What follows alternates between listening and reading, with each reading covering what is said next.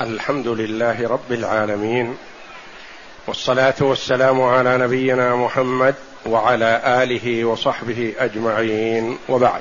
بسم الله. بسم الله الرحمن الرحيم. قال المؤلف رحمه الله تعالى باب العرايا. الحد الحديث الحادي والستون بعد المئتين. عن زيد بن ثابت رضي الله عنه أن رسول الله صلى الله عليه وسلم رخص لصاحب العرية أن يبيعها بخرصها ولمسلم بخرصها تمر بخرصها بخرصها. تمرا يأكلونها رطبا. باب العرايا. وفي بعض النسخ من أحكام الأحكام يقول باب العرايا وغيرها لأنه أدخل معها ما بعدها إلى باب السلم. والعرايا جمع عارية كمطية ومطايا. باب العرايا. والعرية هي عند كثير من العلماء هي أن يشتري المرء رطبا بتمر وهي رخص فيها للإرفاق.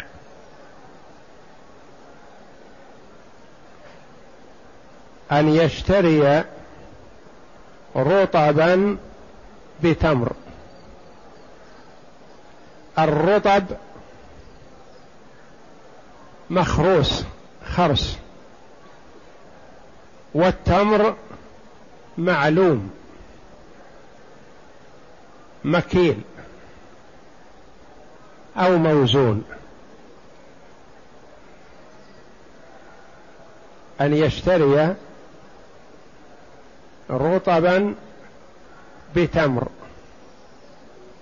رطبا في فروع النخل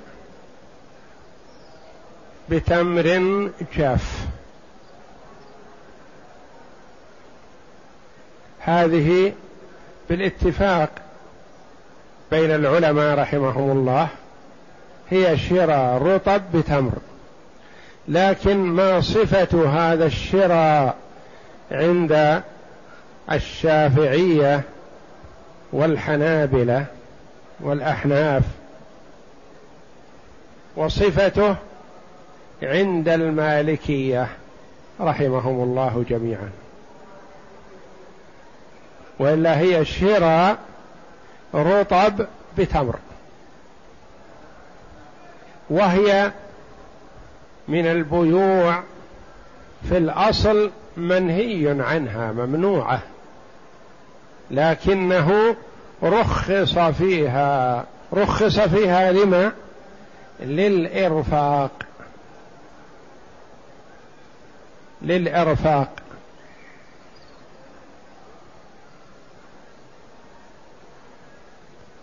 ثم ما صفة هذا الإرفاق؟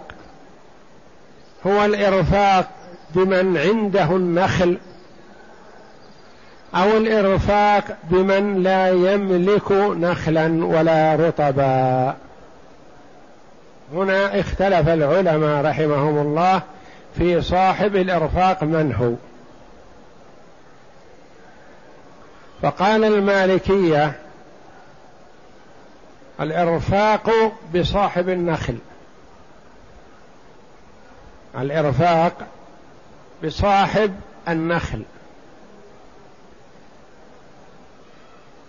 وقال الجمهور الإرفاق بمن لا يجد بمن ليس عنده لا يملك نخلا ولا يجد قيمة الرطب ليشتريه.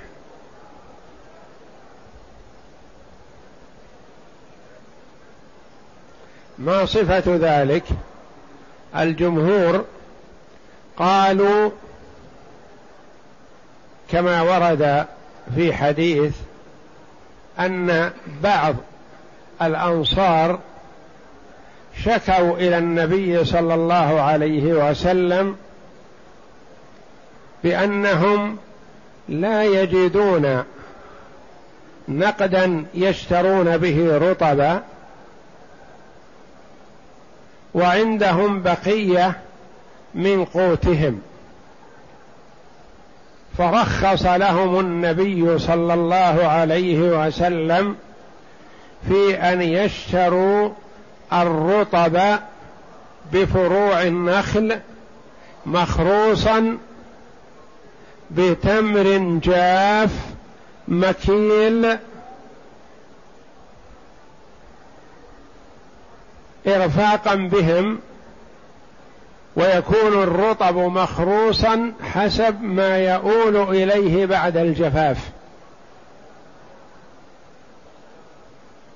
والإرفاق هنا بالفقير الذي ليس عنده نخل يأكل من رطبها ولا يجد دراهم يشتري بها رطبا يأكل مع الناس. فرخص لهم النبي صلى الله عليه وسلم بأن يشتروا الرطب مخروصا بفروع النخل حسب ما يؤول إليه تمرا بتمر مكيل.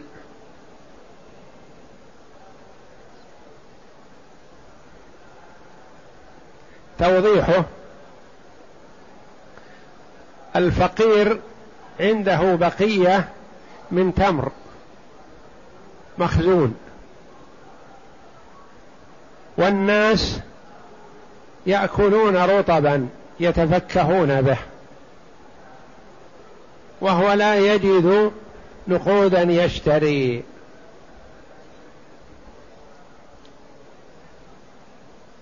فيأتي إلى الفلاح.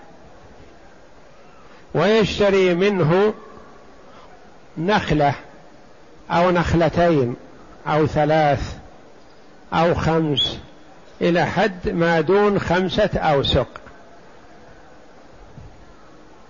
الفلاح قد لا يكون له مصلحة في البيع هذا لكن من باب الإرفاق.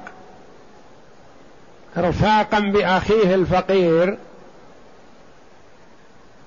يبيع عليه تمرا في رؤوس النخل رطبا بتمر موجود في الأرض موزون.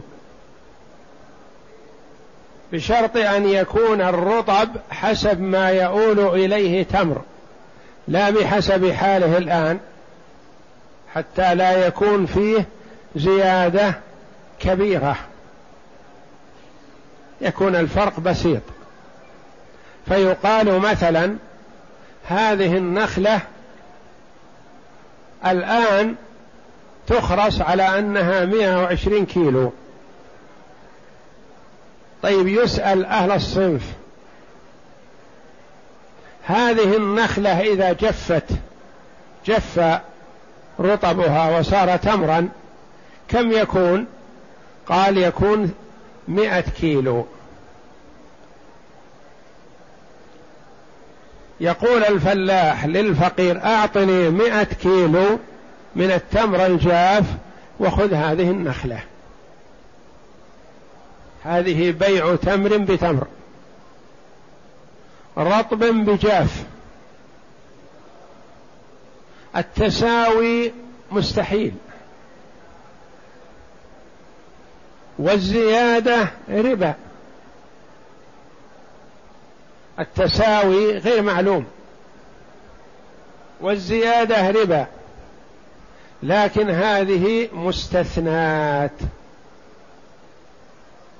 لأن مقصودا بها الإرفاق بالفقير ليأكل رطبا مع الناس. بدون أن يسأل وإنما يأكله على سبيل الشراء. يشريه بماذا؟ بتمر. ويكون الرطب مقدر بحسب ما يؤول إليه تمرا لا بحسب حاله الآن.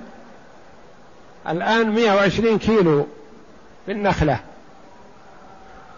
إذا جف عرف أنه يكون مئة كيلو. يدفع الفقير مئة كيلو من التمر الجاف للفلاح ويخلي الفلاح بين الفقير والنخلة يخلفها رطبا شيئا فشيئا بشرط أن يتم هذا التبايع والتقابض في المجلس.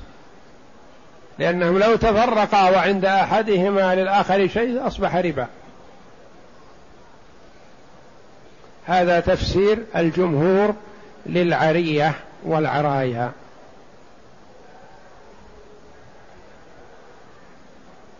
تفسير الإمام مالك رحمه الله.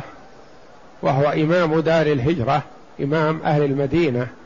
وأهل المدينة يعرفون العرايا وهي أول ما شرعت عندهم ورخص فيها. وشرعت ورخص فيها لأجل فقرائهم. يقول الإمام مالك رحمه الله العرية هي أن الفلاح يعطي أخاه الفقير نخلة أو نخلتين أو ثلاث. ثم إن الفلاح يتضرر بدخول الفقير صباح مساء لنخلاته. ولا ضرر ولا ضرار.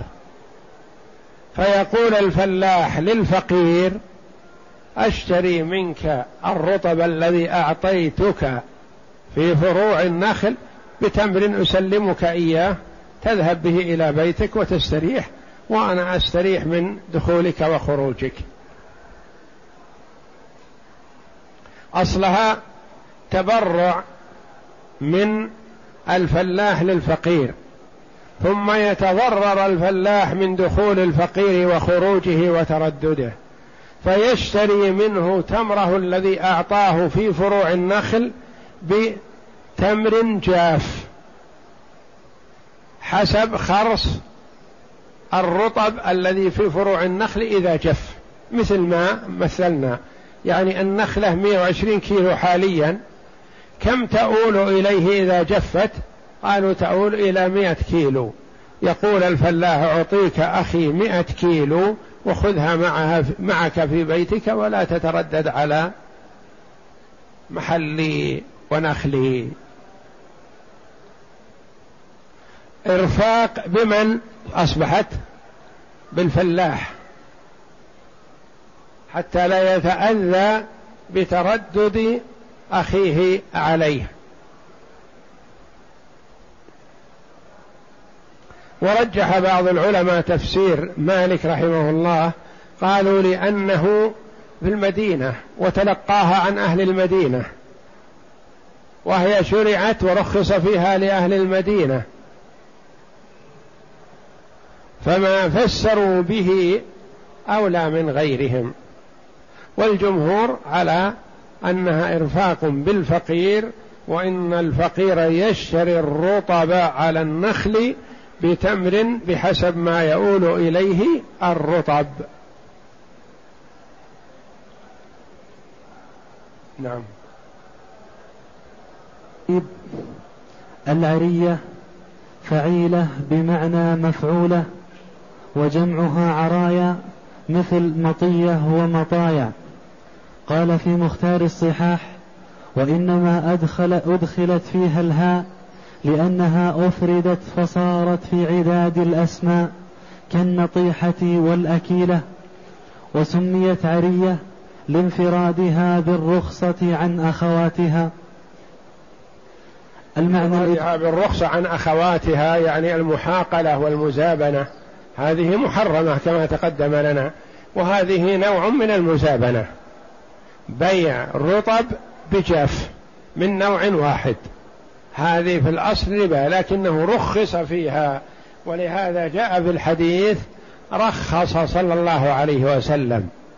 دل على أن هذه مرخص فيها من شيء محرم. المعنى الإجمالي تقدم أن بيع التمر على رؤوس النخيل بتمر مثله محرم. لأنه مجهول التساوي. والجهل بالتساوي كالعلم بالتفاضل والعلم بالتفاضل محرم. نعم. لأنه بيع المزابنة المنهي عنه لما فيه من الجهل بتساوي النوعين الربويين. الربويين لأنه تمر برطب وكلاهما ربا في يدخله الربا. نعم. وأشد حالاته إذا باعه على رؤوسه وهو رطب. بتمر جاف. يعني لو باع مئة كيلو من التمر بزبرة أو صبرة من التمر ما يدرى كم وزنها. هذا محرم لأن هذا مجهول هذا معلوم. والجهل بالتساوي كالعلم بالتفاضل فهو من باب الربا لا يجوز قطعا. يعني صبرة من التمر بكيل معلوم هذا محرم. فما بالك إذا كانت الصبرة يعني التمر على رؤوس النخل؟ يعني التمر في الأرض مجموع ومنظور إليه ومقدر أقرب إلى الضبط من تمر في رؤوس النخل. فالتمر في رؤوس النخل أبعد إلى أبعد من غيره في التساوي والتقارب. فهو محرم إلا أن الرسول صلى الله عليه وسلم استثنى هذه البيعة التي هي العرية. فقد خفي تساويه من جنس من وجهين. الأول كونهما بيعا بيعا خرصا. والثاني كون أحدهما رطبا والآخر جافا فهذا البيع أحد صور ربا الفضل. كانت الأثمان قليلة في الزمن الأول فيأثر قليلة المراد بالأثمان القيم يعني الذهب والفضة والنقود. كانت قليلة عند الصحابة في الصدر الأول.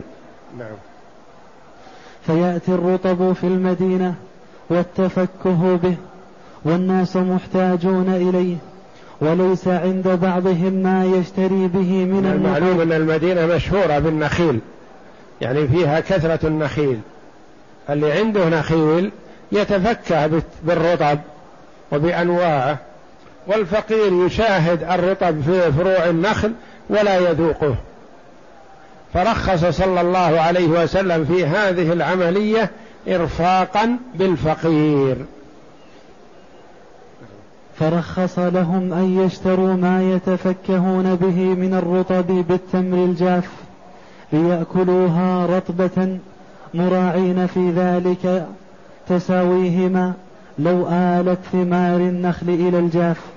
يعني هو لا يتركها حتى تجف لكن يراعون لو تركت كم تقابل هي الآن 120 كيلو مثلا.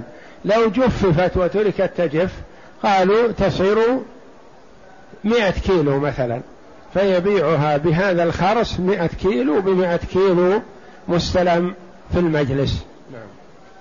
ما يستفاد من الحديث؟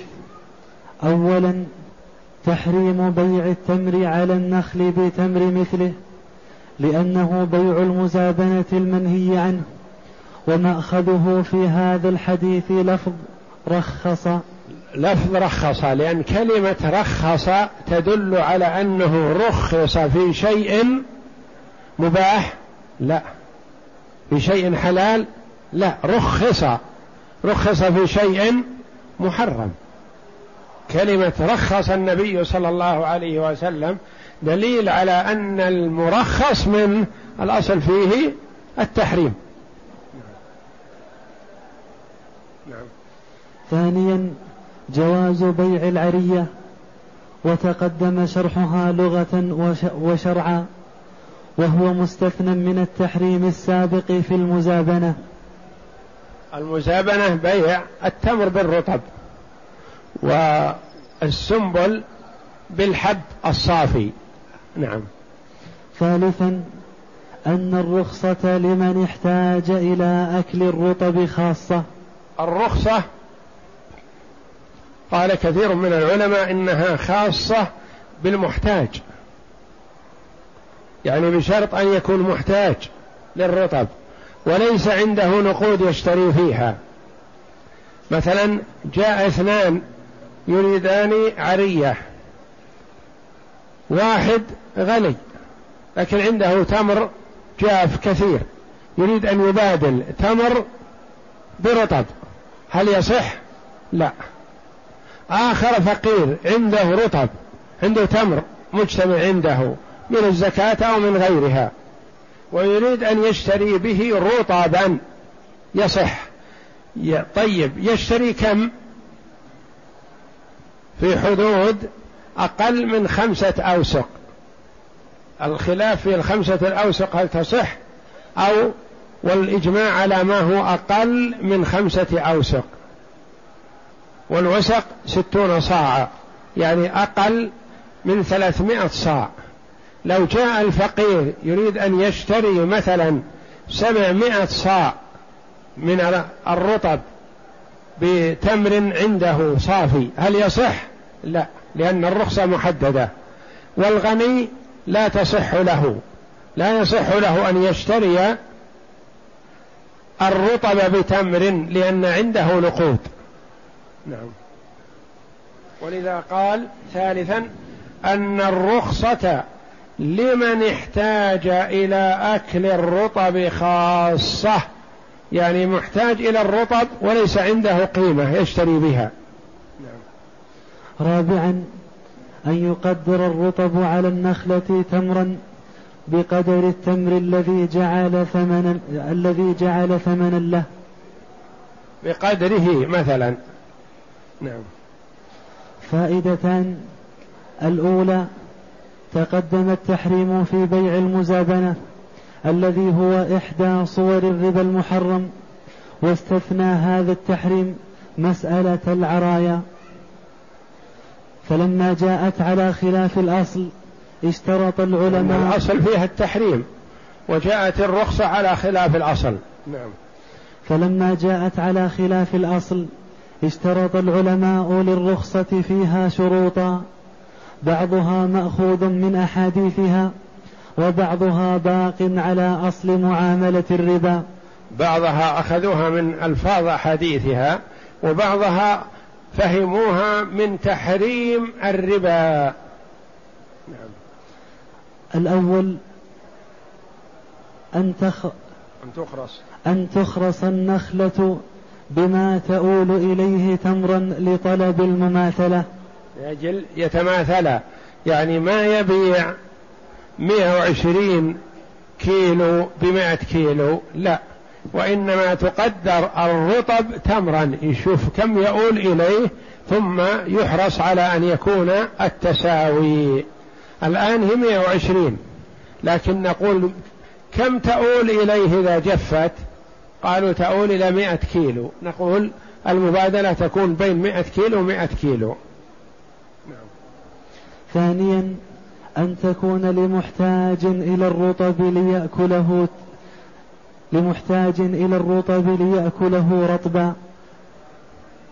يعني ليساوي ويماثل الآخرين الذين يتفكهون بأكل الرطب فيأكل مثلهم بمبادلة من تمره. نعم. والمشهور من, من مذهبنا المنع في عكس هذه المسألة وهو أن يشتري المحتاج إلى التمر برطبه تمرا وفي وجه يجوز لأنه إذا جاء أن الرخصة في شيء محدد فلا يتوسع فيها. ولهذا قال والمشهور من مذهبنا الحنابلة المنع في عكس هذه المسألة. إذا كان الرجل محتاج إلى تمر وعنده رطب قالوا لا. ما يجوز أن يبيع الرطب أن يبيع الرطب بالتمر إلا من باب الإرفاق بمن هو محتاج إلى الرطب. أما الاحتياج إلى التمر فليس هذا إرفاق فلا. نعم. وفي وجه يجوز لأنه إذا جاز لمن في وجه يجوز لأنها تشابه تفسير المالكية لها. لأنه إذا جاز لمن يريد التفكه بالرطب فكيف لا يجوز لمن احتاج إلى التمر ليأكل؟ ثالثا ألا يكون معه نقود يشتري بها. هذه من الشروط في جواز العرية. نعم. رابعا أن يتقابضا قبل التفرق. لأنه بيع تمر بتمر فلا بد أن يكون يدا بيد. بالنسبة للتمر الذي على الأرض يسلمه بالنسبة للتمر في رؤوس النخل يقول هذا تمرك هذا رطبك. يخلي بينه وبينه. نعم. رابعا أن يتقابضا في الت... أن يتقابضا قبل التفرق فالتمر بكيله والنخلة بتخليتها. التمر بكيله الذي بالأرض يكيله والنخلة ما فيها كيال وإنما يقول هذه نخلتك. اقبضها فيقبضها. نعم. خامسا ألا تزيد عن خمسة أوسق ويأتي في الحديث الذي بعد هذا. ألا تزيد عن خمسة أوسق هذا بالإجماع. وفي الخمسة الأوسق خلاف. والجواز مطلقا فيما دون خمسة أوسق. والوسق ستون صاعا أي ثلاثمائة صاع بالصاع النبوي. سادسا إذا اشترى اثنان فأكثر من الرطب لكل واحد خمسة أوسق. من رجل واحد صح. ولو اشترى شخص ولو ولو اشترى شخص من بائعين فأكثر خمسة أوسق صح أيضا. أما إذا اشترى من اثنين فأكثر أزيد من خمسة أوسق فلا يصح. يعني لو اشترى من هذا ثلاثة أوسق واشترى من هذا وسق صح. يعني ما هو بلازم أن تكون الخمسة أو الأربعة من شخص واحد لكن لو اشترى من هذا أربعة أوسق ومن هذا أربعة أوسق والمشتري واحد هل يصح؟ لا لأنه صار عنده ثمانية أوسق وهو لم يرخص له إلا في خمسة أوسق أو ما دون خمسة أوسق الفائدة الثانية الجمهور من العلماء يقصرون الجواز على النخل خاصة. يقول العرايا في النخل خاصة دون غيرها لأن الحاجة إلى التفكه بالتمر أكثر من الحاجة إلى غيره لأن الحبوب ما يتفكه بطريقها مثل ما يتفكه بالتمر. بالسنبل مثلا لا حاجة وكذلك العنب. وبعض العلماء يرى أنه ما دام جاز في التمر والرطب فيجوز بالعنب والزبيب ويجوز في السنبل الجاف في السنبل وفي الحب المصفى وفي كل نوعين من جنس وفي كل جنس يعني نوعين من جنس واحد عند الحاجة إلى الطري الجديد. نعم. الجمهور؟ الجمهور من العلماء يقصرون الجواز على النخل خاصة ورخص به طائفة من العلماء ومنهم شيخ الإسلام في سائر الثمار. قال في سائر الثمار يصح أن يباع الجاف بالطريق بشرط أن يخرس الطريق بحسب ما يؤول إليه إذا جف. لأن الرطب فاكهة المدينة ولكل بلد فاكهة والحكمة المرخص والحكمة المرخصة المرخصة. والحكمة المرخصة موجودة فيها كلها والرخصة عامة. يعني يقول إنه جاء الترخيص بالتمر لأنه فاكهة أهل المدينة وهو أكثر ما عندهم. في بعض جهات ما عندهم نخل وما عندهم تفكهون بالتمر. وإنما يتفكهون بالعنب مثلا ويكون المرء عنده زبيب مدخر وهو في حاجة إلى العنب الطري. قال شيخ الإسلام رحمه الله يجوز أن يشتري عنبا بزبيب بحسب ما يؤول إليه العنب إذا جف. مثلا يكون شجرة العنب هذه كم فيها؟ من كيلو. فيها مئة كيلو مثلا من العنب. إذا جف العنب هذا وأصبح زبيب كم يكون من كيلو؟ قالوا يكون سبعين كيلو. إذا جف المئة والعشرين تكون سبعين. يقول يبادل بينها بسبعين كيلو من الزبيب الجاف. نعم. الحديث الثاني والستون بعد المئتين. عن أبي هريرة رضي الله عنه أن النبي صلى الله عليه وسلم رخص في بيع العرايا في خمسة أوسق أو دون خمسة أوسق. الحديث الأول فيه الترخيص لصاحب العرية أن يبيعها بخرصها ولمسلم بخرصها تمرا يأكلونها رطبا بدون ذكر المقدار. يعني لو اشترى ألف كيلو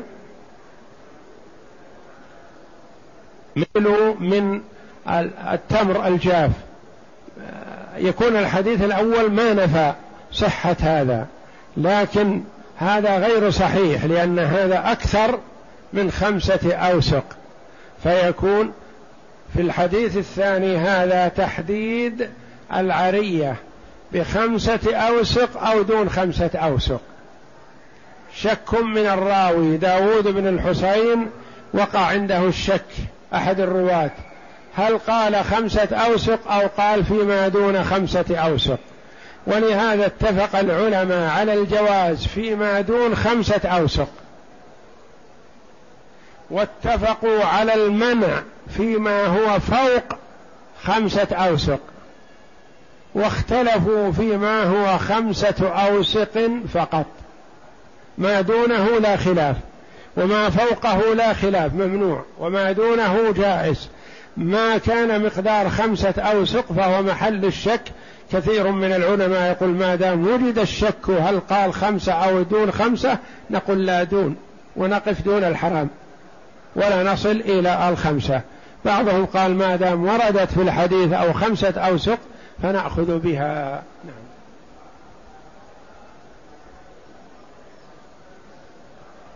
نعم.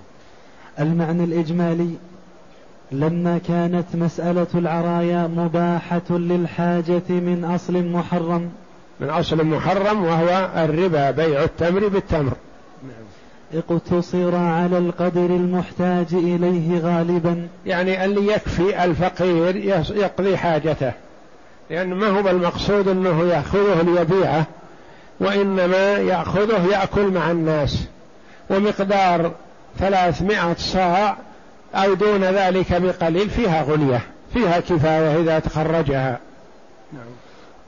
فرخص فيما قدره خمسة أوسق فقط أو ما دون ذلك لأنه في هذا القدر تحصل الكفاية للتفكه بالرطب. ما يستفاد من الحديث. أولا الرخصة في بيع العرايا للحاجة إلى التفكه بالرطب. ثانيا أن تكون الرخصة بقدر الكفاية لأن الرخصة لا يتجاوز بها قدر الحاجة. ثالثا الوسق بسكون السين. الوسق. الوسق بسكون السين. ستون صاعا نبوية الوسق والوسق يجوز هذا ويجوز هذا نعم. ستون صاعا نبوية فيكون ثلاثمائة صاع وتقدم أن الصاع النبوي ينقص عن صاعنا الحاضر وكيلتنا الخمس. الخمس. الخمس وخمس الخمس. يعني الكيلة والصاع خذ منها خمس وخمس الخمس فتكون صاع نبوي. نعم. الخمس وخمس الخمس وهذا هو الحد الأعلى للجواز. الحد الأعلى للجواز يعني خمسة أوسق. نعم. اختلاف العلماء. ذهب كثير من العلماء ومنهم الشافعية والحنابلة والظاهرية إلى أنه لا يجوز بيع العرايا إلا فيما دون خمسة أوسق. قالوا لا نصل إلى الخمسة لأنها مشكوك فيها. نعم. لأن الأصل التحريم وبيع العرايا رخصة فيؤخذ بما يتحقق فيه الجواز.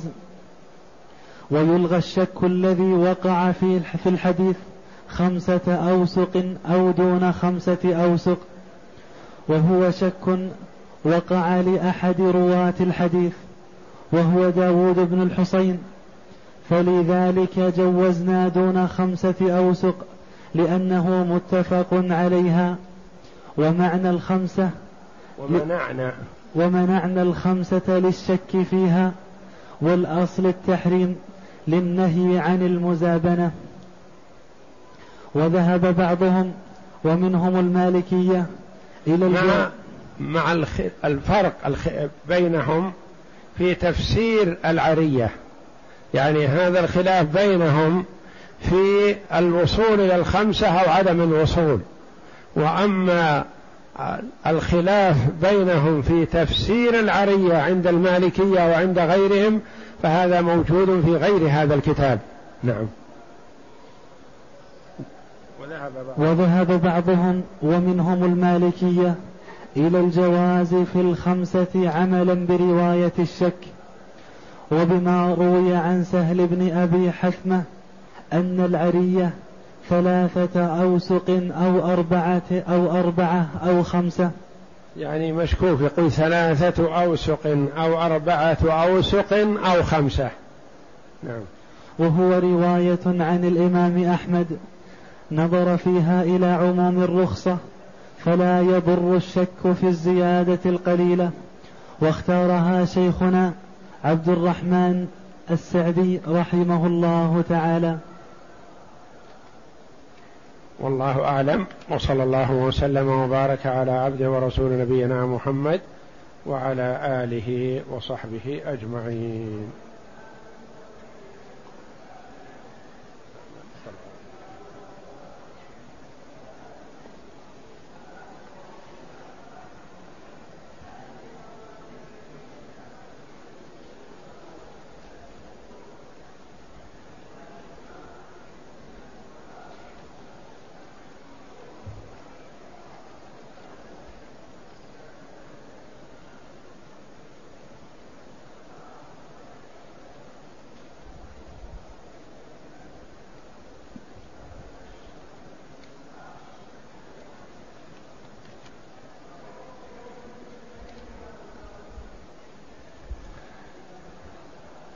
أعطاني بعض الأخوة هذه الورقة المكتوب فيها الوصية من المدينة من الشيخ أحمد حامل مفاتيح حرم الرسول صلى الله عليه وسلم.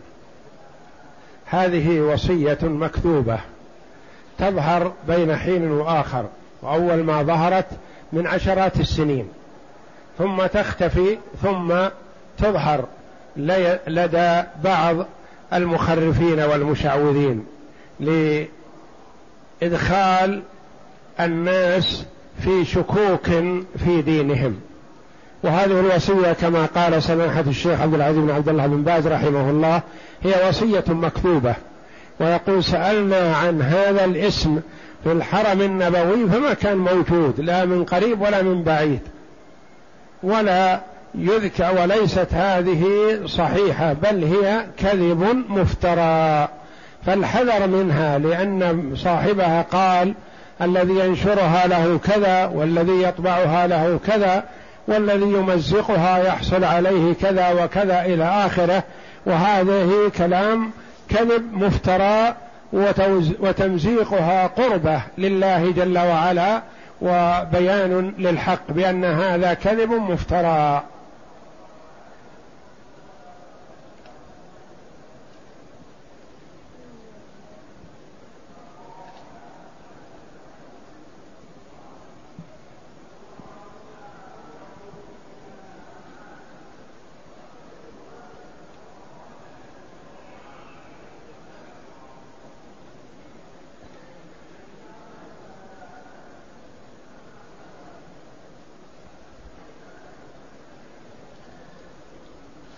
يقول السائل إذا غادرت المنزل بنية السفر هل لي أن أقصر الصلاة الرباعية في المطار؟ حيث أن المطار يبعد عشرين كيلو تقريبا. القصر في المطار لا يخلو. البعد عن المنزل لا عبرة به لأنه قد يكون بعيد عن منزلك لكنه متصل بطرف المدينة الشمالي أو الجنوبي أو نحو ذلك.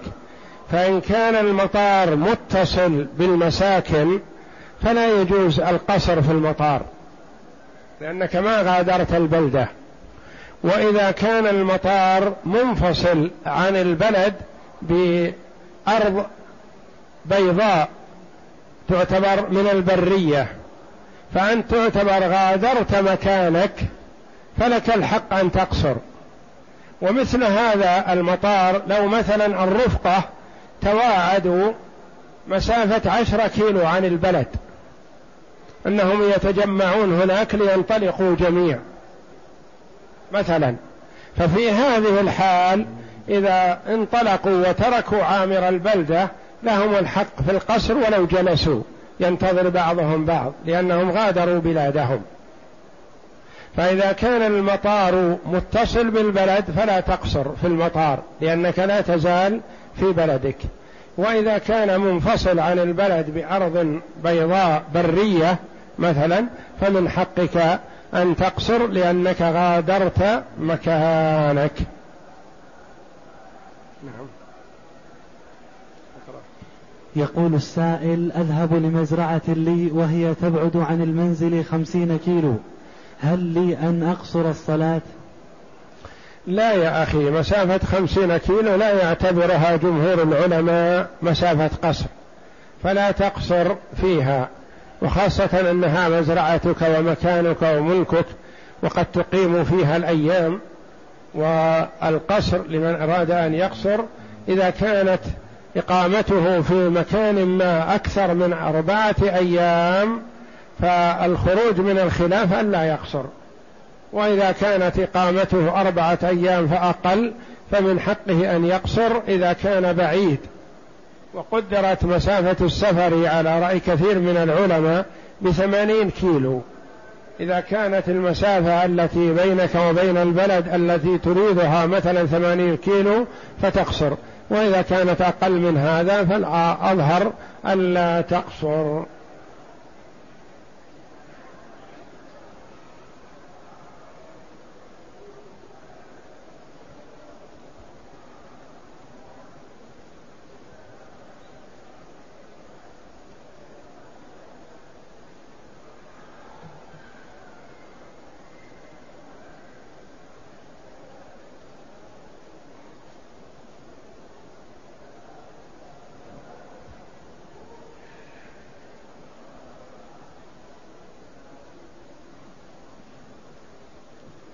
يقول السائل إذا كانت الرخصة في العرايا لمن احتاج أكل الرطب خاصة فهل في عصرنا هذا يجوز بيع العرايا لأن الناس يستطيعون شراء الرطب بالنقود؟ على رأي كثير من العلماء أن من يستطيع الشراء ليس له أن يأخذ بالعرية وإنما الذي يأخذ بها الذي لا يستطيع الشراء وهو محتاج إلى الرطب. يقول السائل ما معنى رطب مخروص؟ رطب مخروص يعني الرطب التمر الذي في فروع النخل ما جف إلى الآن. ومخروص يعني مقدر بحسب ما يؤول إليه. يقول النخلة هذه مثلا الرطب الذي فيها هذا قدره تقريبا 150 كيلو. إذا جف بعد الجذال كم يأتي؟ يقول يكون 100 كيلو. نقول يبيعه يبيع بمئة كيلو بحسب ما يؤول إليه. يؤول إليه بماذا؟ ليس بالكيل وإنما بالخرص لأنه في فروع النخل ما يمكن كيله. وإنما يخرص خرصا والخرص هو التخمين والتحري بأن هذا وزنه.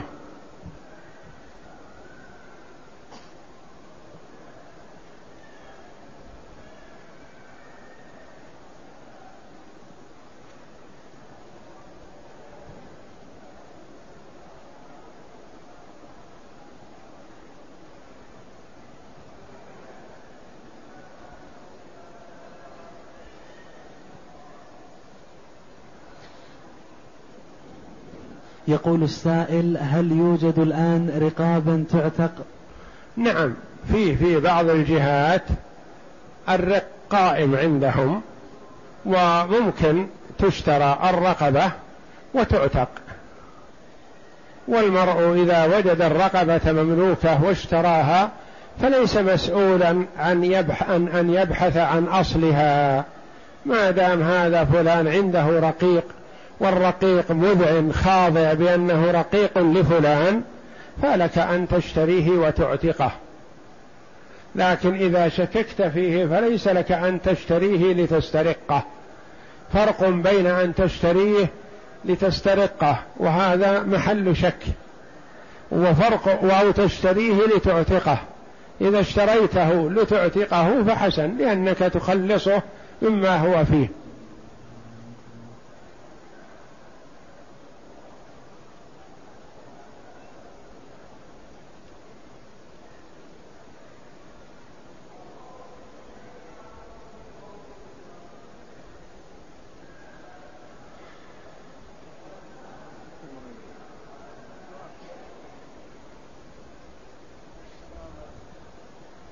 يقول السائل ما حكم الأذان داخل القبر على المتوفى والبكاء عليه داخل قبره؟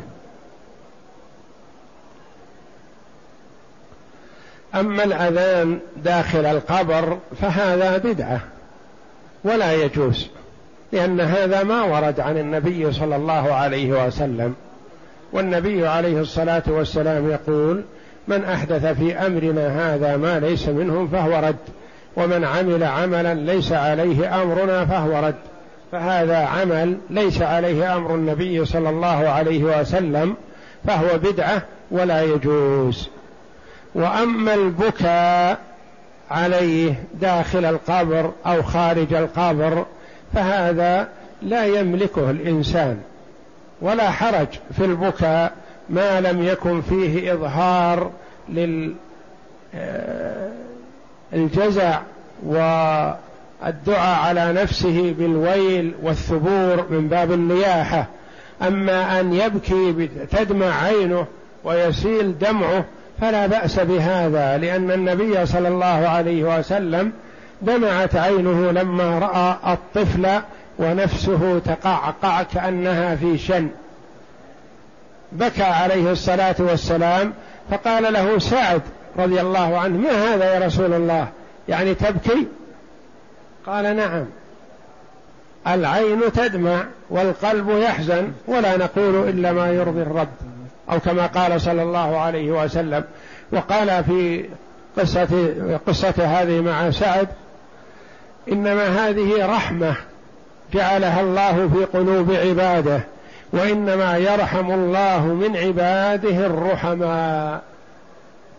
فالبكاء على القريب ونحوه ما يضير هذا وإنما الذي يضير هو النياحة ورفع الصوت وشق الجيب ولطم الخد ونتف الشعر ونحو ذلك من الأمور التي تظهر فيها النياحة والجزع. وعدم الصبر والمؤمن مأمور بالصبر. ومع الصبر قد يبكي يبكي وهو صابر. فالبكاء داخل القبر أو خارجه لا يلام عليه الإنسان وإنما يلام على البدعة وعلى النياحة.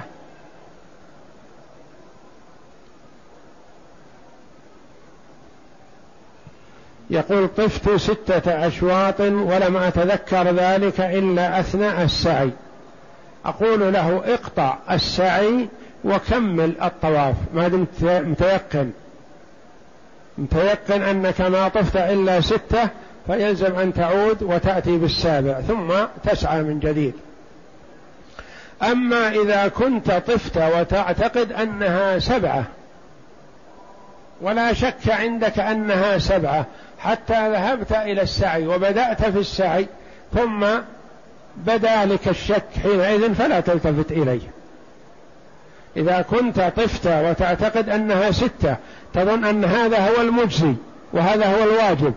فلما كنت تسعى علمت أن الواجب سبعة وأنت لم تطف إلا ستة نقول عليك أن تعود وتكمل الطواف سبعة. أما إذا كان ذلك شك طرأ عليك فيما بعد وأنت حال الانتهاء تعتقد وتجزم أنك طفت سبعة. لكن لما صفت بالسعي تشككت. هل ستة؟ هل سبعة؟ نقول لا تلتفت لهذا الشك وطوافك صحيح.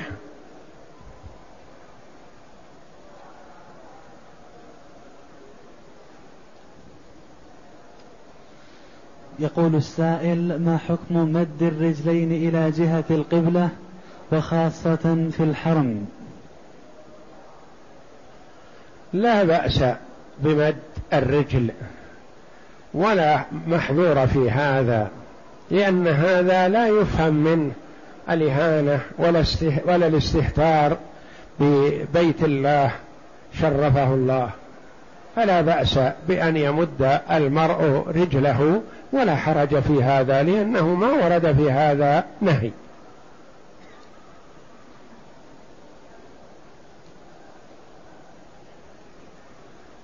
يقول السائل هل يجب أن يكون التمر والرطب من نوع واحد؟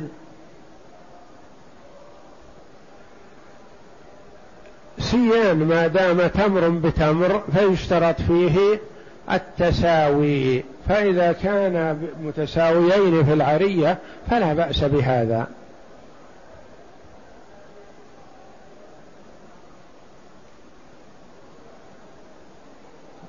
يقول السائل بعد الإتمام من السعي قمت بلبس الثوب قبل أن أقصر ثم تذكرت ذلك فقصرت على الفور فهل علي شيء؟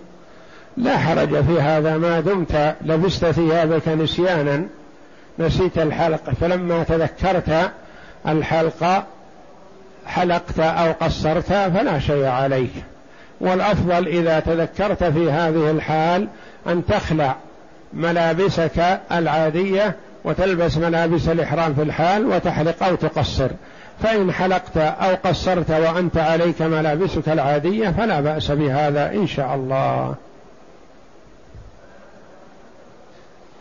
يقول السائل إذا اقترض مني صديق لي بمبلغ بالجنيه ويريد أن يرده لي بالريال السعودي وكلانا موافق على ذلك فهل يجوز؟ يجوز إذا كان هذا أحدهما منقود والآخر في الذمة. كأن تكون مثلا عندك لأخيك مئة جنيه في بلادكما. فاجتمعتما في المملكة وتريد أن تسدده مئة جنيه. فتقول له يا أخي عندي لك مئة جنيه. وأنت لا تستفيد الآن من الجنيهات وليست متيسرة عندي. وإنما نصرف المئة الجنيه التي في ذمتي لك بدراهم. ثم تتفقان على أن قيمة الجنيه مثلا كذا وتسلمه الدراهم في المجلس فلا بأس بهذا.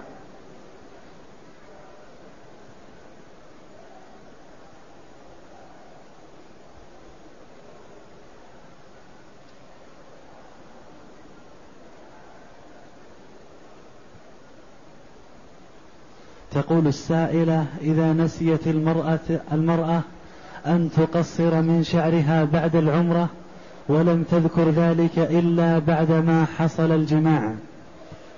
يكون عليها هدي في هذه الحال لأنها تركت واجب من واجبات الإحرام وهو التقصير. وقد فات محله ما دام حصل جماع ف يكون عليها هدي شاة تذبح في مكة لفقراء الحرم فإن لم تستطع فلتصم عشرة أيام في أي مكان. الصيام لا يتحدد مكانه وأما الإطعام والهدي فيكون في مكة لفقراء الحرم.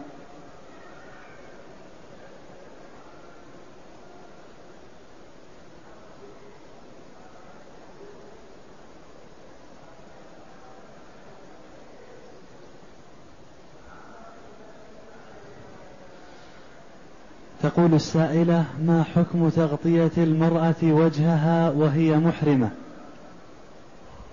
يجب على المرأة أن تغطي وجهها عن الرجال الأجانب سواء كانت محرمة أو لم تكن محرمة. فإذا كانت محرمة ولم تكن بمرأة من الرجال الأجانب فتكشف وجهها. أما إذا كانت بمرأة من الرجال الأجانب فيجب أن تغطي الوجه وسائر البدن. لقول عائشة رضي الله عنها كنا مع النبي صلى الله عليه وسلم محرمات فإذا حاذوا بنا الرجال الرحال سدلت إحدانا جلبابها على وجهها فإذا جاوزونا كشفناه فالمحرمة إذا لم يكن عندها رجال أجانب فتكشف وجهها وإذا كان عندها رجال أجانب فيجب أن تغطي وجهها وجميع بدنها. يقول هل يجوز للمحرم أن يحلق شعر, شعر غيره؟ المحرم نعم يحلق شعر غيره ويقصر من شعر غيره ولا حرج.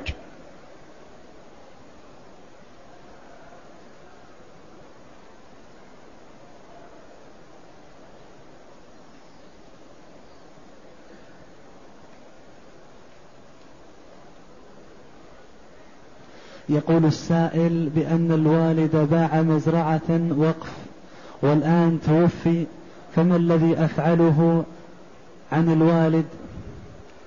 الواجب إعادة هذا الوقف على وقفيته اشتراؤه أو شراء بدله وتوقيفه عن الوقف السابق لأنه لا يجوز للمسلم أن يبيع الوقف لأن الوقف لا يباع إلا إذا تعطلت منافعه ويكون هذا بإذن من الحاكم الشرعي الذي هو القاضي.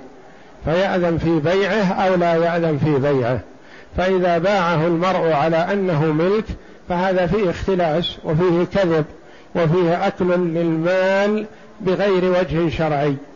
فالأولى للذرية والأولاد مثلا أن يبرئوا ذمة والدهم شراء هذا الوقف وإظهار وقفيته أو تعويض بدله.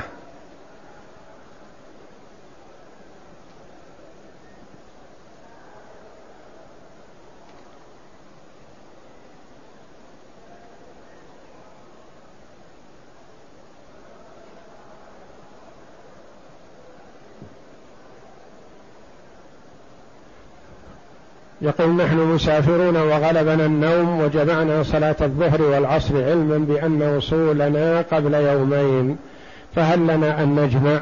هذا محل خلاف. وما دام الشيء حصل ووقع فلا نأمركم بالإعادة لكن المستقر في المكان أولى له أن لا يجمع حتى وإن قصر إذا كانت إقامته أقل من أربعة أيام فيقصر ولا يجمع. مثل الإقامة في منى. نقصر ولا نجمع. فالجمع يستحب لمن جد به السير لمن هو سائر. أما من كان نازل في الفندق أو في الاستراحة أو في الطريق وسيمر عليه وقت الظهر والعصر وهو نازل فالأولى له أن يصلي الظهر في وقتها والعصر في وقتها خروجا من الخلاف. وإن جمع لعذر أو شغل أو مرض أو نحو ذلك فلا بأس عليه إن شاء الله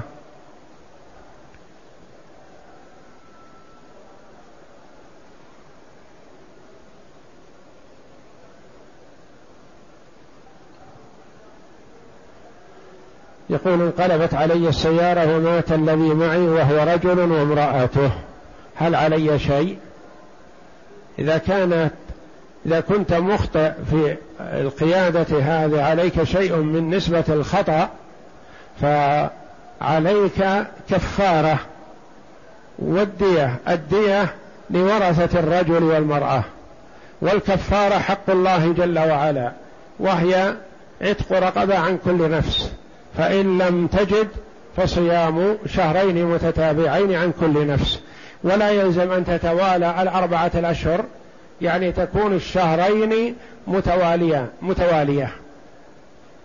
ثم لا بأس أن تفصل ثم تصوم شهرين آخرين.